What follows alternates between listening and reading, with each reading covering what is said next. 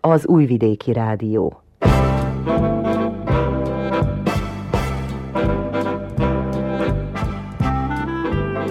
Mozaik A hétfői mozaik műsor hallgatóinak Megyeri Henrietta, ügyeletes szerkesztő kíván szép napot. Több témánk lesz a mai műsorban. Első témánk a régi diákévekről fog szólni, ugyanis 65 éves osztálytalálkozót tartottak Szabadkán. Az egykori diákokat Muci Szántó Márta szólaltatta meg. A második órában több érdekes témával is készültünk. Szó lesz az Edka Yoga erőgyűjtő módszerről, melyet kortól és nemtől függetlenül bárki edzhet. Bővebben Losonc Ágnes Edka Yoga oktató fog beszélni róla. Utána elhívjuk Önöket Tordára, ahol nemrég ünnepélyesen átadták a helyi tájházat. A helyszínen Kónya Kovács Otília járt. thank you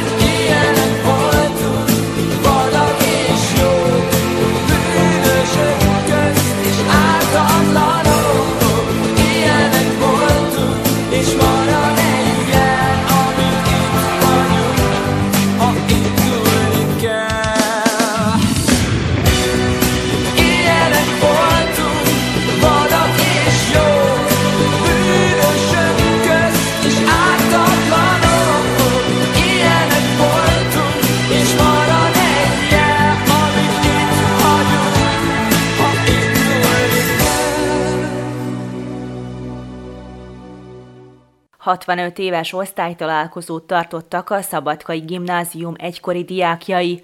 A ma 84. életévét taposó társaság vidáman érkezett a ma Kosztolányi Dezső nevét viselő gimnázium elé. A nők lánykori neve Augsburger Luisa, Pusara Zorica, Gergely Katalin, Gazdag Edit és Roxandics Anna, a férfiaké pedig Varga Attila, Sefcsics György, Polák László és Szántó Zoltán.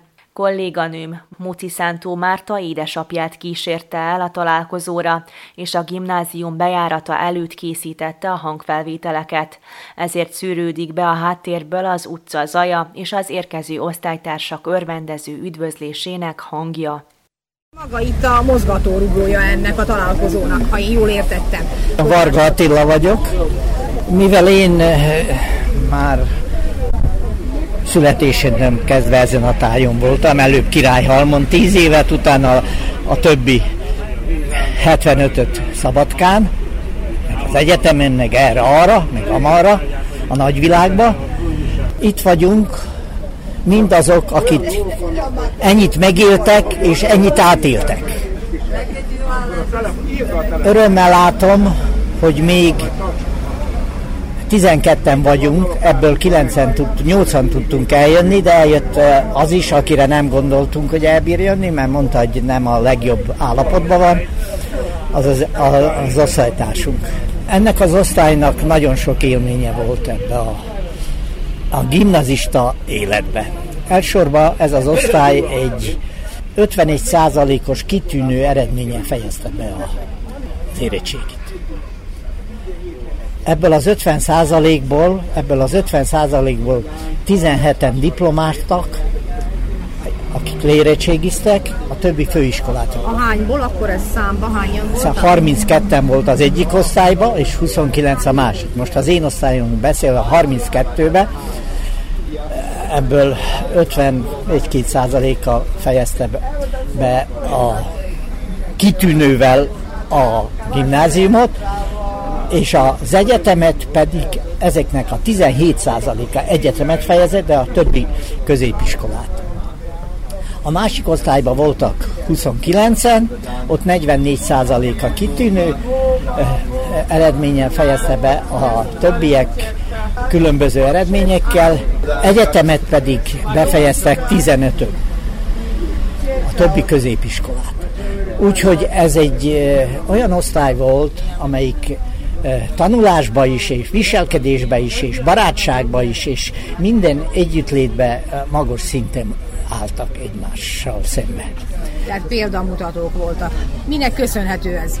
Köszönhető, én azt hiszem, hogy amit otthonról kaptak, amit itt az iskolába a tanároktól kaptak, és a legnagyobb részük sportolt is, és a sportban is megtanulták, mi a fegyelem, mi a, a, a kötelesség, és nagyon kevesen hagyták el ezt a várost. Négyen, öten mentek ki Kanada, Németország erre-arra. Sajnos, sajnos már csak életben 12-en vagyunk, a többi mind elhunyt különböző időkben. Megvan a, a lista, de nem ez a lényeg. A lényeg az, hogy még 65 év után a gimi befejezése után még itt vagyunk, és ennyien vagyunk. Így van, hát ez egy azért óriási dolog, de azért valami csintevés is csak volt ott a gimnáziumban, nem csak jók voltak mindig.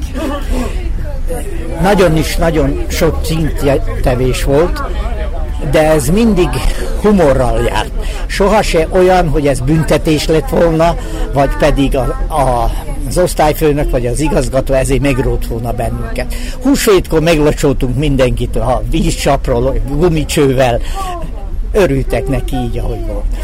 A, a, volt egy érdekesség, hogy ki késett az óráról, ki nem késett reggel, és volt egy sorrend, ahol megjelent először, először megjelent a Grebenár Rozmari, az már nem él, utána megjött az Almási Laci, és leginkább én voltam az utolsó.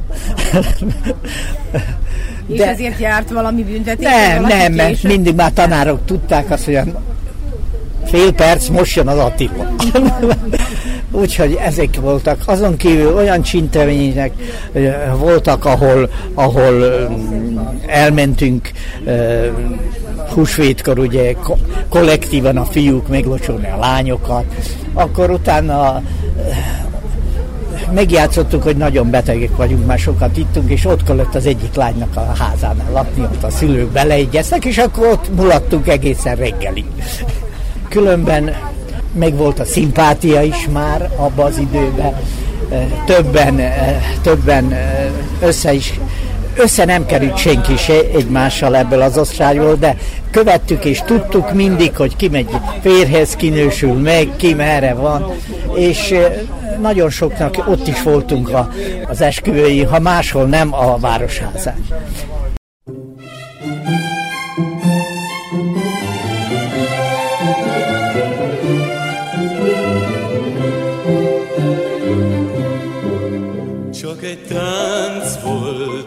Tőled kaptam én, azután ment minden könnyedén, együtt mentünk haza az úton, és a többit nem tudom. Csak egy csók volt, boldog pillanat, amit loptam kaputok alatt, többször mondtad, és most búcsúzom, és a többit nem tudom. Írt a kapu, az más, csak a mamád, rád is fordult, gyere be, többé nem engedlek el vele, csak egy tánc volt, tőled kértem én, de már több kell, maradj az enyém, meg is kérem, a kezed ezúton, és a többit nem tudom.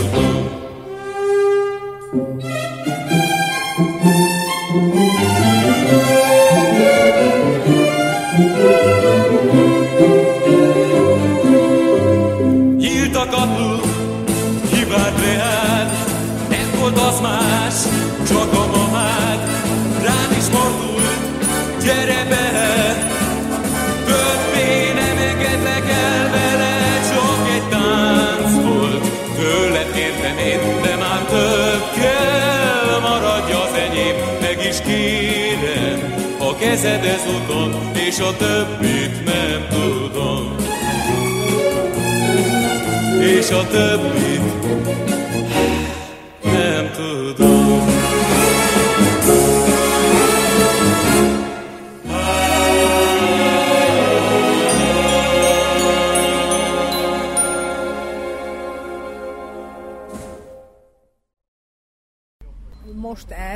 egy kerek évforduló tulajdonképpen a találkozó.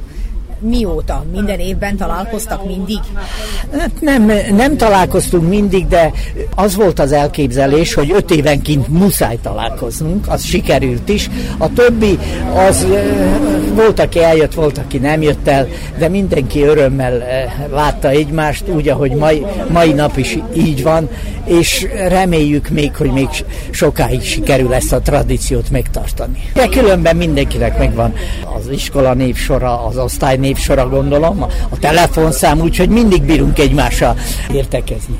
És akkoriban nagy szükség volt az értelmiségre, úgy van, amikor maguk fejezték, úgyhogy akkor kellett is, hogy legyenek iskolázottak. Azokat gyorsan munkát is kaptak. Hát egy érdekes dolog volt. Tudnilik, tudnilik ha egész statisztikát kimutatnánk, meg minden, akkor láthatnánk, hogy kik a diákok közül kik voltak azok, akik biztos fogják folytatni a, a, a tanulmányaikat. Elsősorban azért, mert vagy az édesapjuk, tehát a szülők is már magas szintű képzettségük volt, de érdekes volt, hogy ebből kevés volt. És főleg, főleg azok a, a jó tanuló, mert sok volt, ahogy mondtam, a jó tanuló, azok a jó tanulók, akik, akiknek nem volt épp kedvező a sorsuk, tehát lehet mondani, ugye azért 50-es években azért szegénység volt. És mégis sikerült odáig eljutni különböző, különböző segítségekkel, ugye abban az időben kaptuk azt a, hogy is ösztöndíjat. az ösztöndíjat. Igen, igen és, és, és mind az, aki úgy gondolta, hogy tovább megy és tovább tanul, annak sikerült. Az egyetemen befejezetteknek a legnagyobb része pedig az 50, 17 százalék és 50 százalék volt a kitűnő. 17 százalék, aki befejezte az egyetemet, vezető állásba kerültek. Tehát továbbra is e, gyarapították a, a társadalomnak a, a, az értékét. Nem akarok felsorolni, mert ez egy kicsit e, lehet, hogy egyeseknek kellemetlen. De örülök neki, hogy ezek, sajnos ezekből a társunk, osztálytársunkból már csak én vagyok az élők között, akik ilyen magasabb szinten valamit csináltak. Én állatorvos vagyok, különben én nem csak az állatorvos szakmában foglalkoztam, én privát is voltam, én sportvezető is voltam, politikával is foglalkoztam, úgyhogy én rólam nem kell példát venni, mert engem mindig úgy tretíroztak, hogy a mindennel foglalkozó Attila. De ha már ide jutottunk, akkor, akkor mondhatom azt, hogy a magyar István az egyik legnagyobb levéltárosa Szabadkának, és kitűnő tanul is velünk volt. A barát Pista a Szeverbe volt az egyik vezető mérnök, a Varga Pista az a Vedzávodba, az egy keverő vállalat, egyik vezetője volt. Takarmány. Takarmány, igen. Akkor beszélhetnénk a Mirnicsnör, Mirnicsről, a Perlakiról. Ezek mind olyan szakemberek lettek, akiknek nevük maradt. Hát sajnos van, aki hamarabb, van, aki betegségbe, de ki, még maradtunk 12-en. Hát jó egészséget kívánok, és hogy legyen még ilyen találkozó. Köszönöm szépen.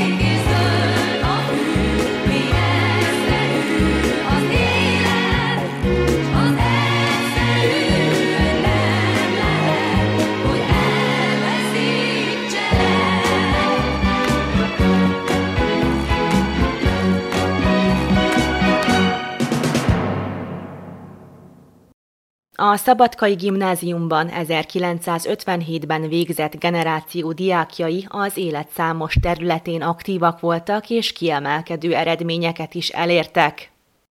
Az osztályban többen is aktívan sportoltak.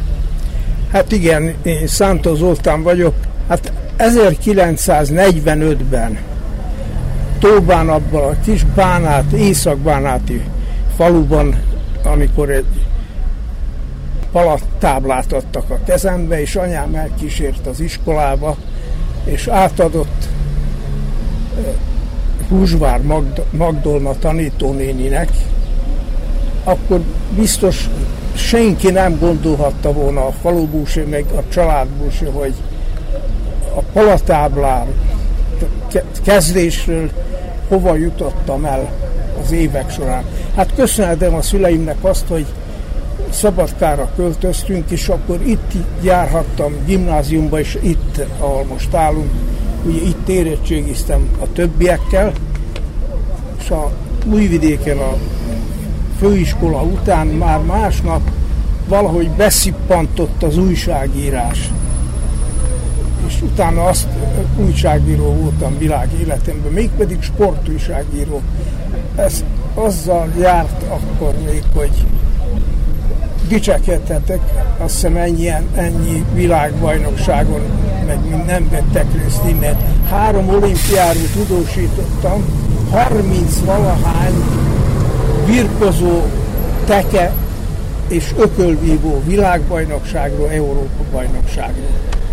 Hát a birkozással kezdem, mert itt a gimibe kezdtem birkozni, de nem csak én, az osztálytársaim közül Szobonya Emőt és a Stipics János is birkozott, együtt birkoztunk. Mögöttem ült a padba Polyvás József, aki már akkor a Spartacus foci csapatának a papussa volt. Pattársam volt a Kaszap Ferenc, a teniszbajnok.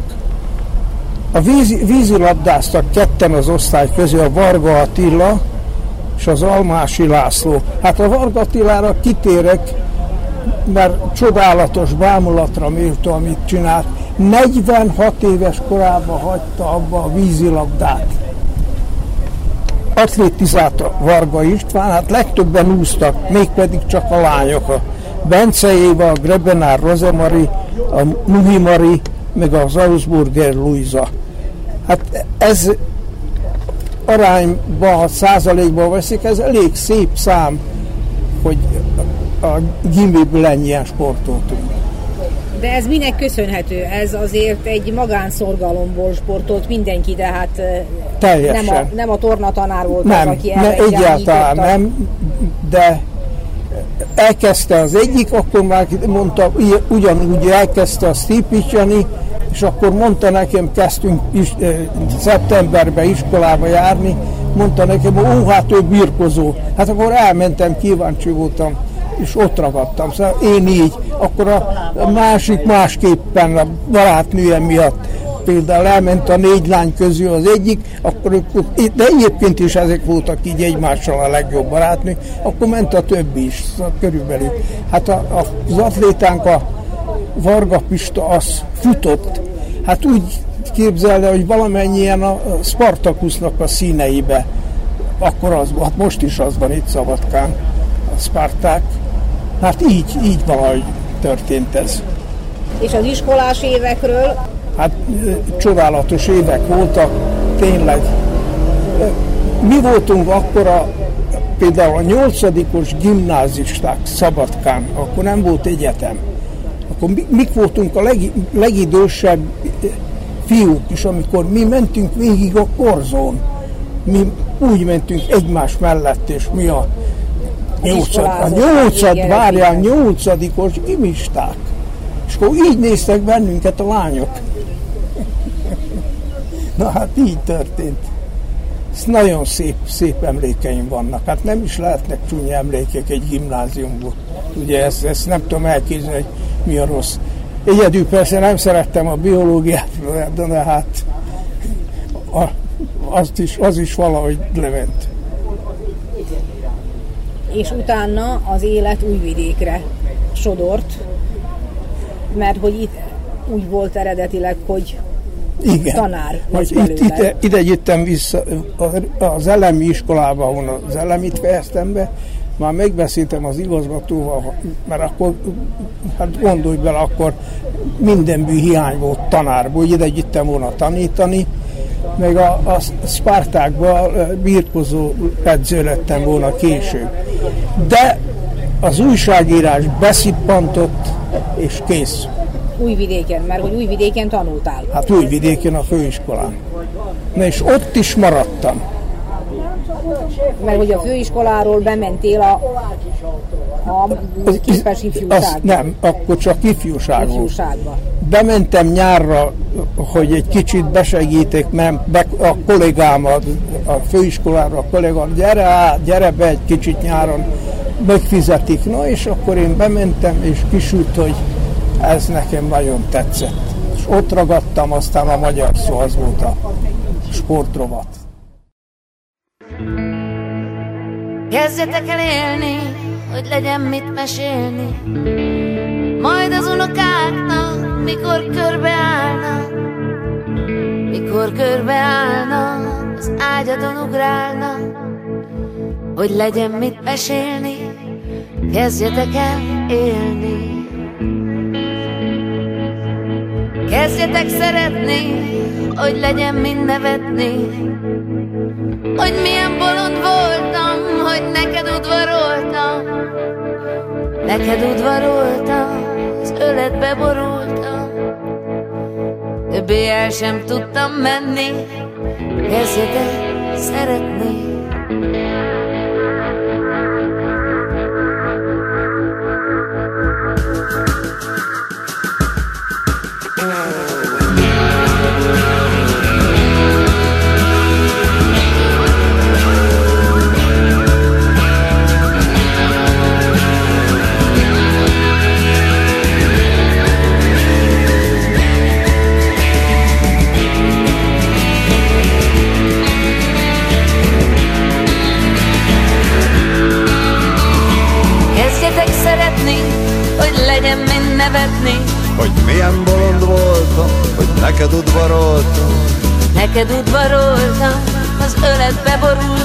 Többé el sem tudtam menni.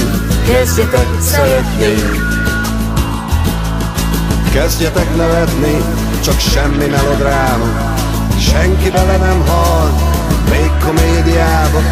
Néha csak színésze, az élet a tiéd. Minek őre menni, kezdjetek szeretni.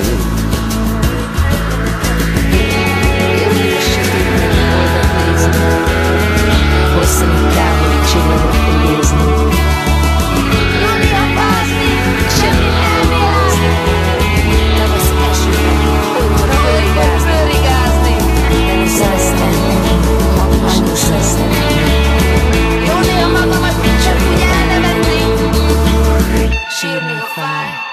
remegni félek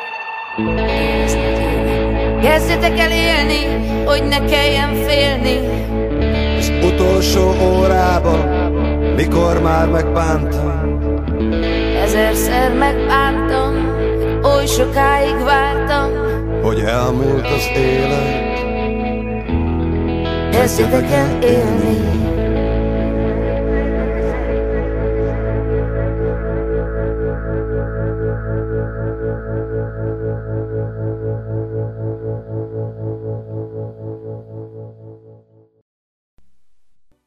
Sohasem tudhatjuk, hogy mit hoz az élet.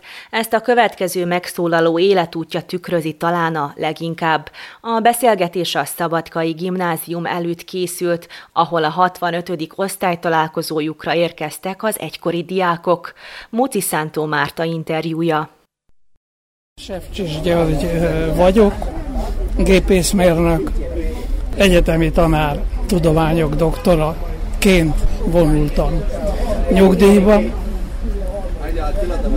Hát és egy ilyen életet éltem. Ez egy gazdag életnek hangzik, nagyon egy gazdag pályának. Igen, nagyon, nagyon sok minden felé megfordultam, nagyon sok mindent csináltam. És mi az, ahogy ez kezdődött? Mert hát valahol itt kezdődött, nem? Megmondom, hogy hogy kezdődött.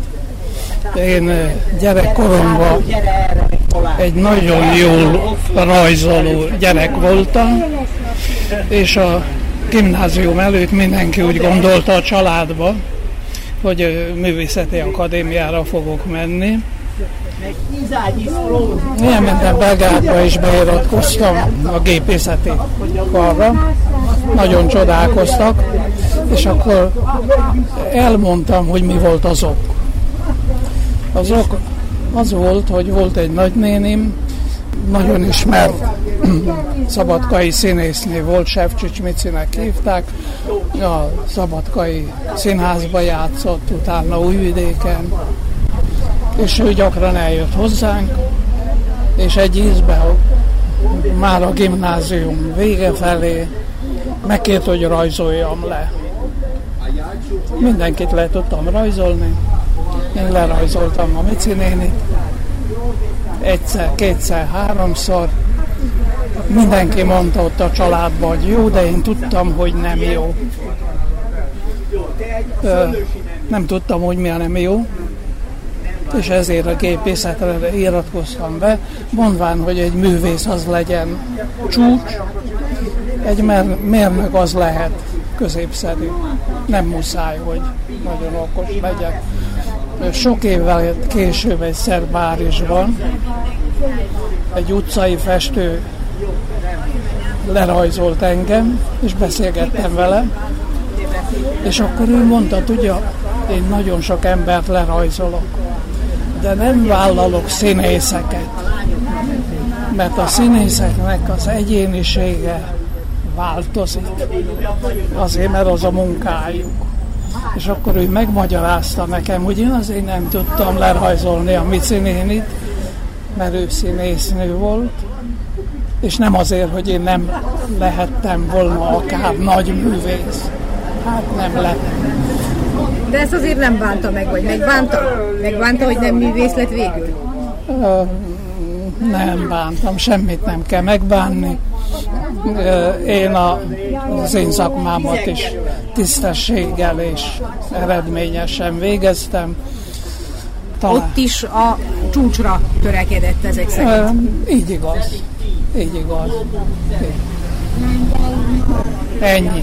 Egy rövid élet és hogy emlékszik vissza a gimnazista évekre, a társaságra, az osztályra? Milyen osztály volt ez?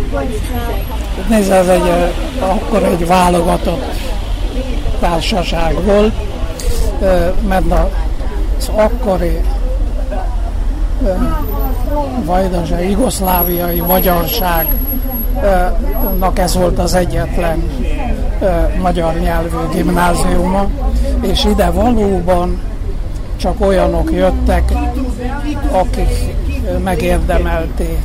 A középszerűek kihullottak, elvesztek. Akik, akik ezt elvégezték, azok mind értelmiségi pályára kerültek, és mindenki valamit produkált. Nagy szükség is volt akkoriban az értelmiségre. Úgy van, hát ezekben hát az mondjuk, mi azt mondjuk, hogy igen, ők azt mondják, hát nem. Ki az az ők? nem nagyon szereti a politika az értelmiséget, mert az értelmiség gondolkodik és kérdez, és véleménye van, és nem pászol bele a sémába. Jó, de hát akkoriban azért igenis nagyon nagy szükség volt az értelmiségre, az orvosokra, a mérnökökre, mert hogy ugye a háború utáni évek, az építkezés évei voltak ezek. Nehéz volt akkor? Egyéb szinten, tehát vagy, vagy könnyű volt? Mondjuk könnyebb, mint most, vagy nehezebb érvényesülni? Nézze, munkahelyet találni nem volt gond Érvényesülni igen. Nehéz volt, vagy nehezebb volt, azért, mert nekünk, magyar értelmiségnek minden pillanatban kellett produkálnunk a többlet teljesítményt. Ez a kisebbségi sorsnak a kérdése, mert hogyha ugyanolyan vagy, mint ő, az nem elég eh, ahhoz, hogy főmérnök legyél, okosabb és dolgosabb kell, hogy legyél, mint hát a más nemzetiségű, vagy a többségi nemzetiségű emberek. Tehát ez már akkor is így volt, ezek szerint? Akkor volt így. Igen. Nagyon szépen köszönöm.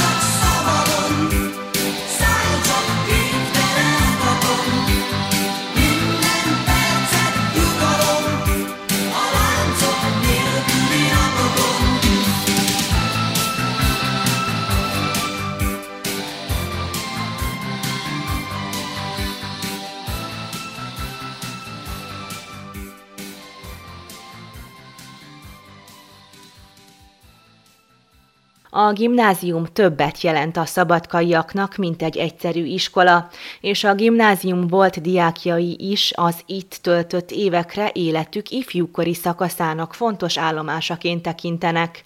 Így van ezzel műsorunk következő megszólalója is, aki ugyan ott volt a 65. osztálytalálkozón, de ott nem sikerült vele beszélgetést készíteni, ezért utólag kerestük föl telefonon. Polák Lászlónak hívnak, egyébként Vladislav is vagyok, mert abban az időben születtem, amikor a Vladislav a név ment tulajdonképpen.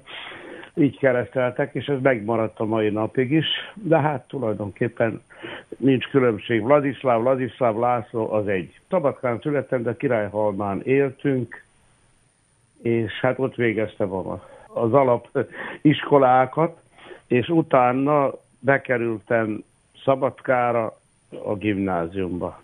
A kis gimnáziumot azt ott a, azon a portán jártam a, a zsidó templom környékére, az most már nem létezik, és utána, azután, hogy a gimnázium beiratkoztam, és hát most van a találkozó, 65 éves, el se lehet képzelni, hogy ilyen is van. Hogy emlékszik ezekre az évekre? Tulajdonképpen gyönyörű évek voltak. Ez, amikor az ifjúságnak az éve az mindig gyönyörű. Ugye, mi abban a generációban tartozunk, ahol akik megérték a második világháború szelét, úgyhogy amikor ettük a lekváros kenyeret, meg a zsíros kenyeret, és boldog voltunk, hogyha az is volt, és akkor, ugye gondolva a mai életre, hogy mi minden van, teljesen más volt az élet, de boldogok voltunk. Fotballoztunk rogylabdával, szaladgáltunk ide-oda, és tehát ez a mai generációra is vonatkozik, csak teljesen más irányba. Ugye. Most a pénz az úr, akkor nem volt az. Akkor négy-öt dolgot vásároltunk az üzletekbe, akinek volt lova kocsia, nekünk nem volt, apám az kereskedő volt egyébként, az vette a kocsikerőcsöt, a petróleumot, a cukrot. Az asszonyok oda azután készítették a különböző süteményeket, kalácsokat, ahogy lehetett. Akkor a buzának nagy ára volt, illetve a kenyérnek. Ez ebből az időből. A gimnáziumban hát egy kitűnő generáció fejlődött ki tulajdonképpen, mert a Szabadkai gimnázium ismert volt, a, hogy nagyon jó tanárai voltak. A Bébi néni, meg azután az angol tanár, meg hát mindegyik, a történelem tanár, és azután ők tényleg megtanítottak bennünket gondolkodni. És ha visszagondolok erre 65 évre, sok mindent megértünk, és hát sok, mondjam úgy, nagy emberek kerültek ki, jogászok, agronómusok, vagy újságírók, stb. stb. Úgyhogy elég sok újságíró is került az én generációmból ki, ugye a, a magyar szóhoz, akkor rádióhoz. Hogy szórakoztak annak idő? Hát mondhatom azt, hogy én nagyon boldog voltam, még az is vagyok ma is, mert nekünk volt egy belső társaságunk, az osztályon belül. Egy 10-12-en Varga Attila volt az állatorvos, aki a főszervező, és akkor házról házra mentünk így táncolni. Gramafon szólt, és barátkoztunk. Ez volt egy olyan, hogy mondjam, egy olyan, mindenféle csintevést elkövettünk, húsvétkor, hogy a lányokat megöntöztük a pad alól, egyszerűen a szertárból bevezettük a vizet, ilyen gumicsővel, és elkezdtünk. A bébi néni, aki egyébként matematikus volt, és eléggé veszélyes dáma volt, de nagyon szerette a gyerekeket, gyönyörű hangja volt, hogyha elnevette magát az egész gimnázium hallotta.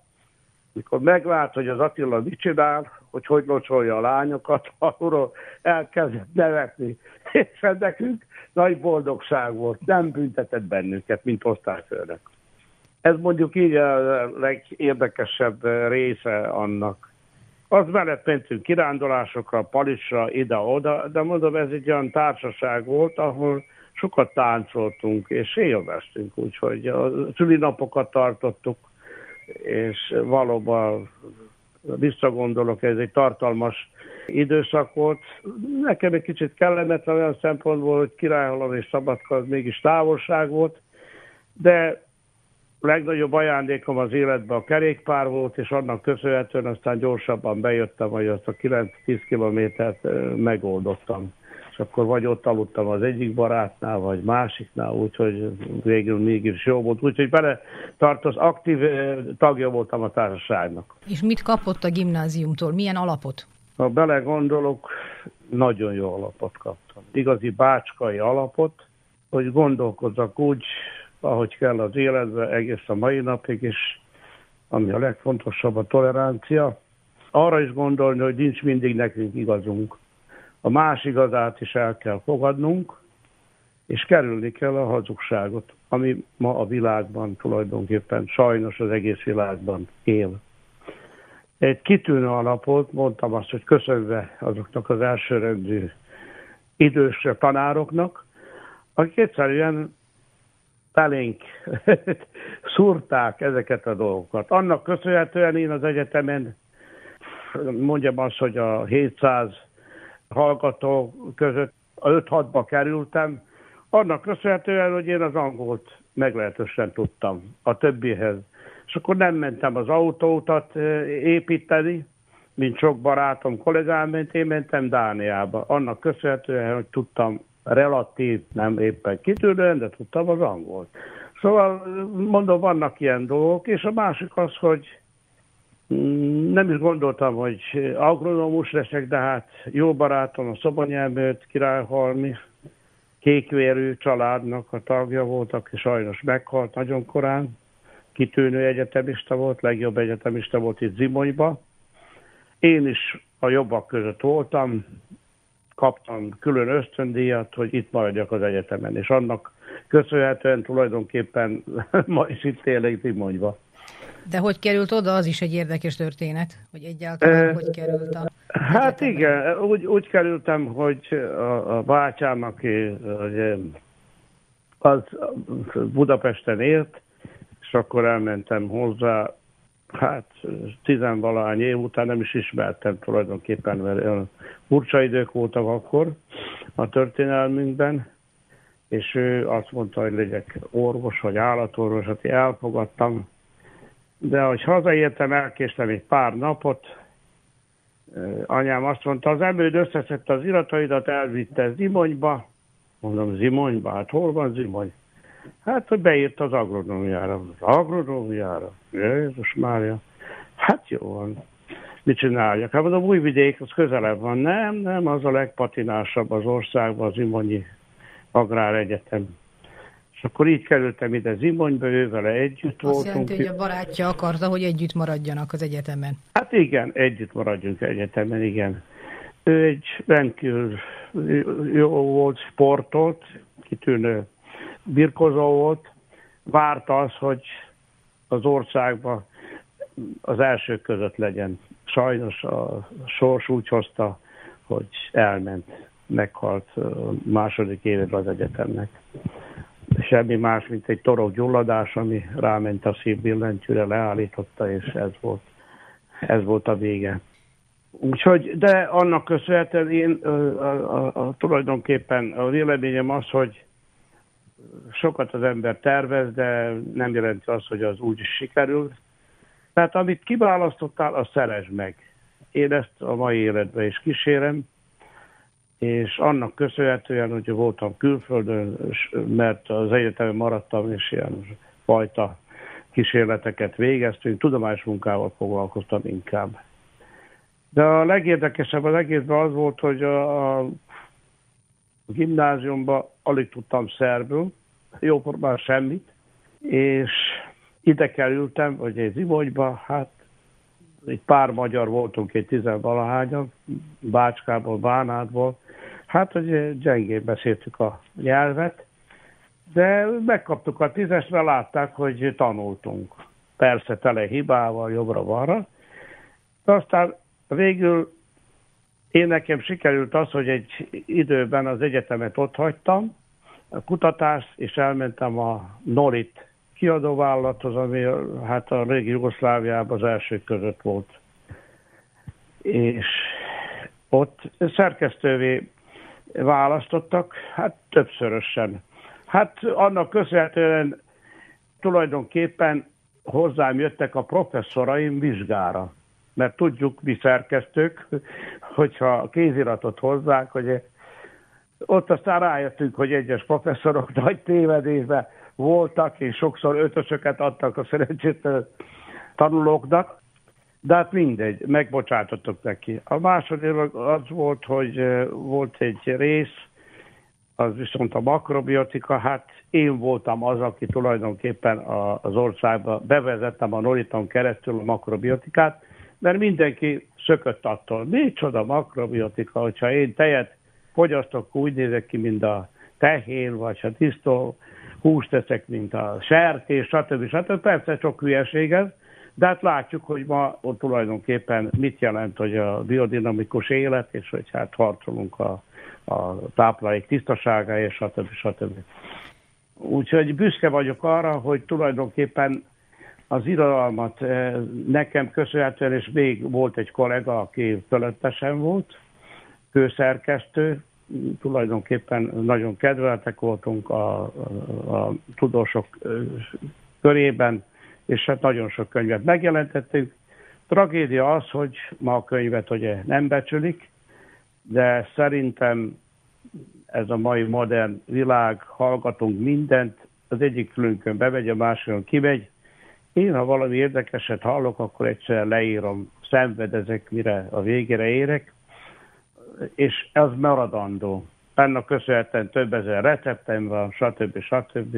Ezt szoktam mondani, a szakácskönyvből van két és fél méter szélességű, magyar, jugoszláv és stb. stb. Tartja a kapcsolatot a volt osztálytársaival? Hát tartom, amennyire lehet, de sajnos olyan időket élünk, hogy ritkán megyek Szabadkár, illetve Királyhalomra, mert ott van ugye a, a régi ház. Egyszerűen olyan világot élünk, bejött a betegség, minden, úgyhogy...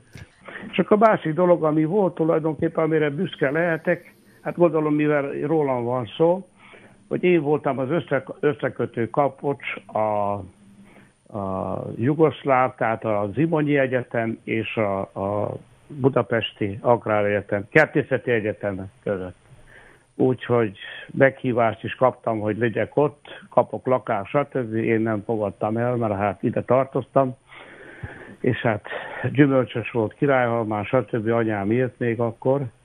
De ez azt jelentette, hogy virágzott az együttműködést a két állam között, magas névon, úgyhogy akadémikusokkal volt kapcsolatom, akik szerettek, becsültek, úgy Kecskeméten, mint Budapesten, úgyhogy ez is egy szép időszak volt. Ezt le kellene írni, de hát elég lusta vagyok az íráshoz. Köszönöm szépen! Azt kívánom, hogy még sok ilyen osztálytalálkozó legyen. Most már évente megszervezik, úgy van? Hát igen, igen, igen. Hát majd igyekszünk én nagyon meg vagyok elégedve, nem voltam két évig, de látom, hogy a, a, a batériákat fel lehet tölteni ezzel is, ha lássuk egymást. Lássuk, hogy hogy fiatalodunk.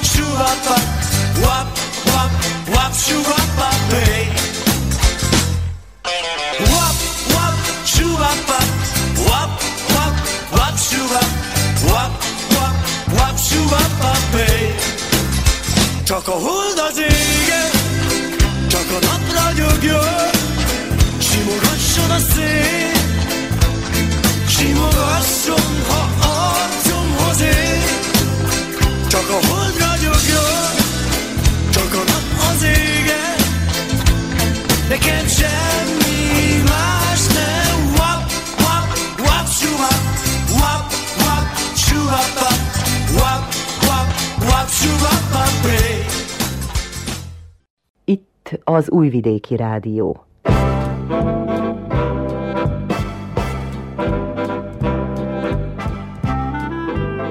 Mozaik A második órában több érdekes témával is készültünk. Szó lesz az ETKA joga erőgyűjtő módszerről, melyet kortól és nemtől függetlenül bárki edzhet. Bővebben Losonc Ágnes, Etka joga oktató fog beszélni róla utána elhívjuk Önöket Tordára, ahol nemrég ünnepélyesen átadták a helyi tájházat. A helyszínen Kónya Kovács Otília járt,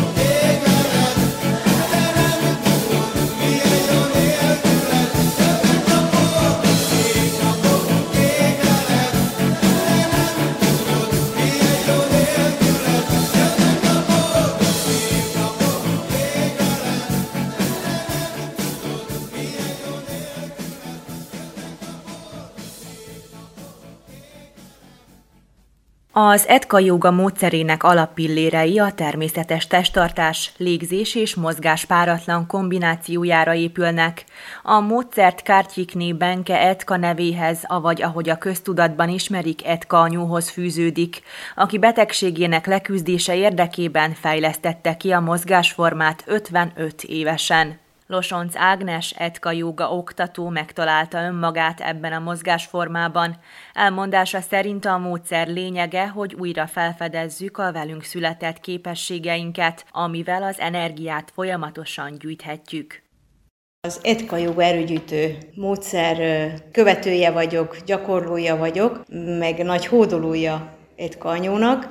Etka anyó Szegeden született 1920-ban, és ő betegen született, és az ő fejlődését, gyógyulását tárta elénk azt a folyamatot, amit ő felismert, hogy mi az a velünk született tehetség, tehát mi azt tanuljuk most ezzel a módszerrel, erőgyűjtés, erőfejlesztő módszer, amit mi kicsikorunkba tudtunk, viszont elfelejtettük az évek során. Nagyon fontos a természetes testtartás, mert hogyha a melkas domborodik és természetes a testtartásunk, akkor ugye a belső szerveink is helyén vannak, és nyugodtan tudnak lélegezni, a szerveink nyugodtan tudnak dolgozni, ezáltal ugye egészségesebbek maradunk. Az erőgyűjtő módszernek a lényege, hogy izmokat erősítünk. Minden izmot megmozgatunk, de legfőképpen a farizom, hasizom, mellizom, hátizom van megdolgoztatva, hogy azok az izmok megtartsák a gerincünket, és ugye ezáltal levegyük a súlyt a derékról, nem fáj a derék, nem fáj a csípő, tehát az izmok megtartanak azt a gerincet, ami a gerinc megtartja a mi nehéz kis fejünket, így tökéletesen működik minden szervünk. Erőfejlesztő, ugye ezért erőfejlesztő, mert izmokat építünk, mint egy edzőterembe, nem csak izmot építünk, erősödünk, hanem nyújtunk is nagyon sokat. És az nagyon fontos az izmoknak is, hogy nyújtva legyenek, ne gömbölyödjönek össze, így meg tudjuk tartani a természetes testtartásunkat. Kiknek ajánlott ez a mozgásforma? Ez a mozgásforma 0-tól 120 éves korig, és nemtől függetlenül ajánlott mindenkinek, mert erre mindenkinek szüksége van. Ugye szoktuk mondani, hogy nullától, viszont a kisgyermek az még ösztönösen mozog ilyen formákat, mint amit ugye én tanulok. Van egy négy éves kisorokám, és ugye a kis születésétől kezdve én is elkezdtem őt tanulmányozni, úgy, ahogy a etka jogát is. Rájöttem arra, hogy ugyanazokat a mozdulatokat, kicsi tornagyakorlatokat, kicsi dolgokat, amiket a, ő a testével ugye beszélt még picikorában is, én azt most tanulom, mert hogy ő még tudja, ami vele született. Mi már ugye nem tudjuk, mert ugye nagyon sokan elgörbül a hát, nem odafigyelünk a helyes testtartásra, és ugye nagyon fontos az, hogy a melkas mindig domborodva legyen. Mondhatjuk azt, hogy ez eltér az átlagos jogagyakorlatoktól, valamilyen szinten eltér. Igen, végül is nem is lehet rámondani, hogy joga. Viszont inkább tornagyakorlatok, meg az, hogy ugye erőt fejlesztünk, tehát összehúzzuk az izmainkat és elernyeztjük, azáltal ugye, ahogy összehúzódik az izom, azáltal ugye a véráram elakad, és amikor elernyeztünk, tehát hogyha belélegzünk, akkor viszont föllendül a vérkeringés, és ezáltal ugye erőt tudunk fejleszteni. És mikor, mikor találkozott először ezzel a mozgásformával, és mikor volt ez a pont, amikor úgy döntött, hogy ön ezt oktatni szeretné? Én jó benne vagyok a változókorba, és eldöntöttem, hogy valamit szeretnék mozogni, mert hogy a változókor ha én nem csinálok semmit, akkor ugye hozza magával a magas vérnyomás, stb. betegségeket, hogy ne soroljam, és az elhízást, amiből én szeretnék kimaradni. Én egészségesen szeretnék élni továbbra is, és ekkor döntöttem, hogy valamit keresek, hát és akkor kerestem, böngésztem, és egy kanyónak a módszerére akadtam rá. Én már kicsi koromban is érdekelt egy kanyó, mert egyszer láttam a Vitrai Tamás műsorába, egy kanyó és a testvérjével jogáztak. Tehát én nekem akkor már valami megfogott egy kanyóból, Szegeden éltem egy évig, és akkor ott volt a kezdő tanfolyam, oktatói tanfolyam. Na mondom, most akkor remek alkalom, és akkor hogy megyek. Ez egy nagyon kemény képzés, három éves, 300 órát akar, tehát itt anatómiát tanulunk, itt elsősegélyt tanulunk, egy kanyónak a életéről tanulunk, a a gyakorlatokat sajátítjuk el, és ezt magam miatt kezdtem el. Viszont 2020-ban, mikor ugye lejárt a világ, és én ugye nem dolgoztam azon a tavaszon, másfél hónapot, akkor tudtam megtapasztalni a hatását ennek a módszernek, mert akkor online lehetett etka jogázni, az oktatóm is, és több oktató is tartottak órákat, és ugye minden nap tudtam akkor csinálni, és az első héten rájöttem arra, hogy kilazult a nyakizmom, ami ugye azelőtt soha nem volt ilyen laza, mint akkor.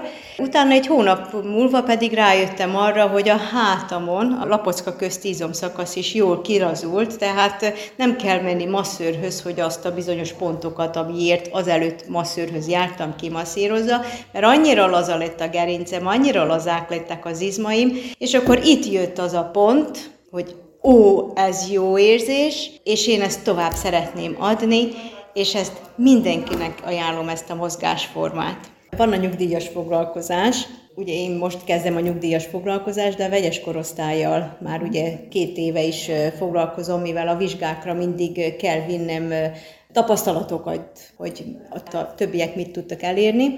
Azt láttam egy nyugdíjas foglalkozáson az oktató meghívott, és hogy a nyugdíjasok és a 80 évesek föl tudják emelni a karjaikat, amit az nem tud már sajnos megcsinálni, aki nem etkajogázik, vagy nem mozog, nem tornázik. És nagyon jó volt akkor ott a hangulat, és én egy egyik alkalommal láttam, hogy a hölgy, aki előttem ült, 80 éves, és a kicsi lapocka izmai, lapocka közti izma, a csukjás izom is egy kicsit kidudorodott. Tehát ő tíz éve etka jogázik a nyugdíjas foglalkozáson, és ő is tudta az izmát erősíteni. Tehát egy fantasztikus élményben volt akkor részem, amikor ezt megláttam.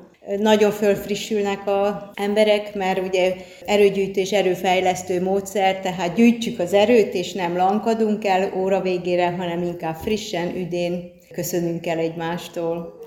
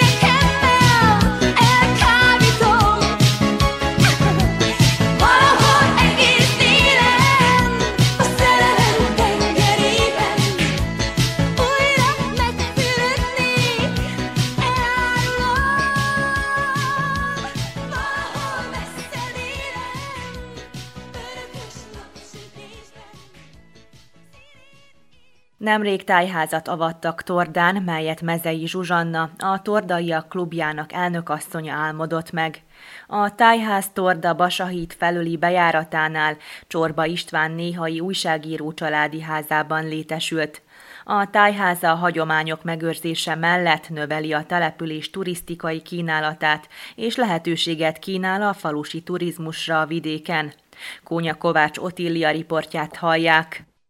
Mezei Zsuzsanna álma megvalósult, ugyanis tényleg, hogy itt van a falu szélén, Tordán a tájház, amely valóban tükrözi, hogy milyen is volt egykoron, hogyan is nézett ki a beltere, kültere egy háznak a településen. Így a Tordaiak klubján keresztül, mint az elnökasszony, sikerült ezt megvalósítani. Igen, tehát volt két álmom, már régóta dédelgettem, az egyik a tavaly megjelent a receptes könyv régi vételeinkről, a másik pedig, hogy egy tájházat hozzak rétre, mivel a régi házak összedülnek, a lakóik kihaltak, az örökösök a bútoroktól megszabadulnak így, vagy úgy, ha rossz akkor rossz vasként adják el, ha nem, akkor betüzelik, és olyan szerencsém volt, hogy már a fejemben összeállt a kép, hogy hol mi a házat megvizsgáltuk, és akkor jelentették, hogy egy idős asszonynak a házában minden bútor még megvan. Kimentünk terepszemlé, ellenére jó, minden rendben van, de mikor megszerveztük az elszállítást, akkor már az egyik szobába beszakadt a pallat. Úgyhogy az utolsó pillanatban mentettük ki a bútoroknak a nagyobb részét, aztán pedig önkéntes adományjal, mikor elterjedt a faluba, hogy tájházat készítünk, akkor úgy hozták az emberek, nagyon sok mezőgazdasági eszközt, szerszámot is kaptunk, azt még nem csináltuk meg, annak is megvan a hely, csak még a kiállító tér, de most nem sikerült azt, mert elég sok munka van velük. Például van egy több mint száz éves szövőszékünk, amit össze tudtunk állítani, de hát konzerválni kell meg minden, úgyhogy ez nem sikerült még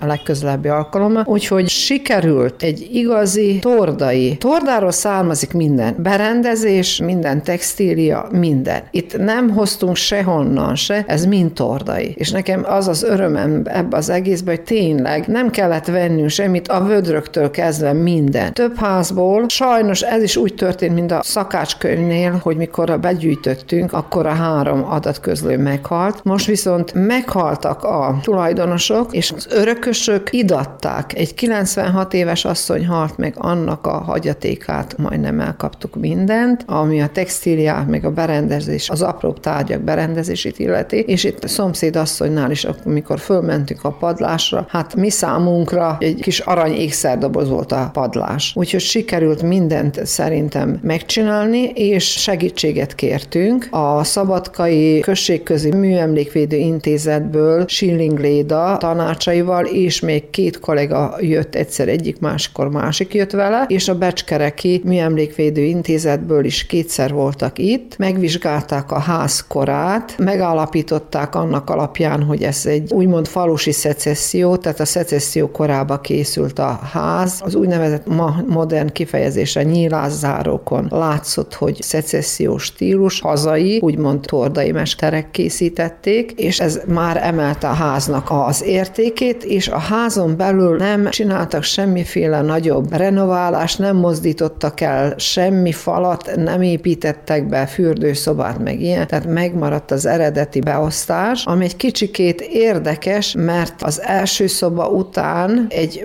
másik szoba jön, akkor egy átjárható kamra, aminek az egyik része mosakodó fülke, borotválkozó fülke, azután a konyha, és azután még van egy mélyebb, úgynevezett hidegkomrának mondanám én, ahol a sonkát, a zsírt, meg a stb. ilyeneket tárolták, és a legvégén a meglepetés a mosókonyha, ahol egy nagyon régi kemence van, és egy nagy üst, ahol a házi asszony mosott. Bemelegítette a vizet, a kemence ott volt, ahol szárította a ruhát, és a hétvégén nagy tisztálkodást is itt végezték el. A fürdőszoba is ez volt együtt. Az eredeti tulajdonosok mezeiek voltak, mint a férjem. Ő neki a déd nagyapjának az egyik testvérje lakott itt, ez is mezei ház volt, majd a 30-as évek végén Csorba István vette meg, ő neki már akkor két gyereke volt, és a harmadik itt született, és a lányuk kint él Németországba, úgyhogy azzal tudtam kapcsolatot teremteni, és ő is egy pár szót mindig mondott, hogy hogyan használták meg minden, és ők laktak itt egészen addig még a férjem meg nem vette ezt a házat. Mi meg másképp nem tudtuk megoldani, mivel nem volt a Tordajak klubjának pénze. 15 évre béreljük ezt a házat, azzal, hogy bérleti díjat nem fizetünk, de a költségeket azokat fizessük rendszeresen. Így egyeztünk meg. És én azt hiszem, hogy sikerült egy olyan térséget kialakítanunk, nem csak a ház maga, hanem hátul kialakítottunk még egy ilyen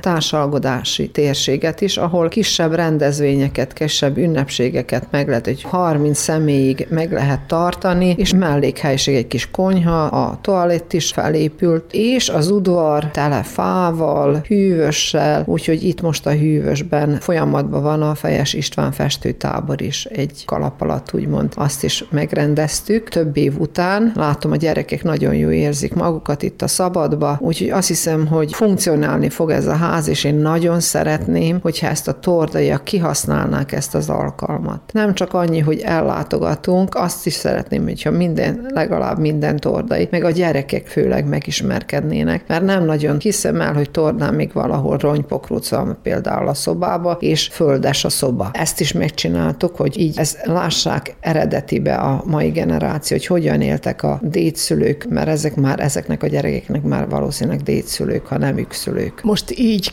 képletesen, hogyha végig vezetne bennünket a szobákon, mely tárgyak azok, amelyeket külön kiemelne? Nem is tudom. Például itt a falon függő Mária kép. Gyönyörű a rámája, és hát több mint száz éves. Kérdéses volt, hogy föltesszük-e vagy nem, mert nagyon a méreteitől, de én azt hiszem, hogy éppenséggel beillik ide. Azután nagyon kedves ez a régi varógép, ami üzemel, mert a gazdája még használta, tehát ezen vart, mielőtt sajnos elhunyt, de működőképes. A harmónium nagyon kedves számomra, már azért is, mert ezen tanultam meg a hittanórán énekelni templomi énekeket, és szegény olyan sorsra jutott, hogy a fáskamrába kötött ki, és én megláttam, és megkérdeztem, hogy elhozhatjuk-e. Mivel a szakértők is azt mondták, hogy teljes egészébe beleillik ebbe a hangulatba, meg ebbe a korba, megnéztük, írja, hogy ki gyártotta, akkor azt is elhoztuk, és folyamatban van, már felbecsülték, hogy mi a baja, úgymond, és könnyen meg lehet javítani úgy, hogy működő képes lesz. Van itt nekünk nagyon híres zongora művész, tehetséges gyerekeink vannak, akik esetleg majd ki is próbálják. Ha tovább megyek, a konyha szekrény, a tálaló szekrény. Azt egy olyan nagyon úgymond lerongyolódott állapotba kaptuk el, de semmi nem volt eltörve rajta, de vagy négy-öt réteg festék volt, és több mint két hétig a testvéremmel renováltuk, mert itt mindent mi magunk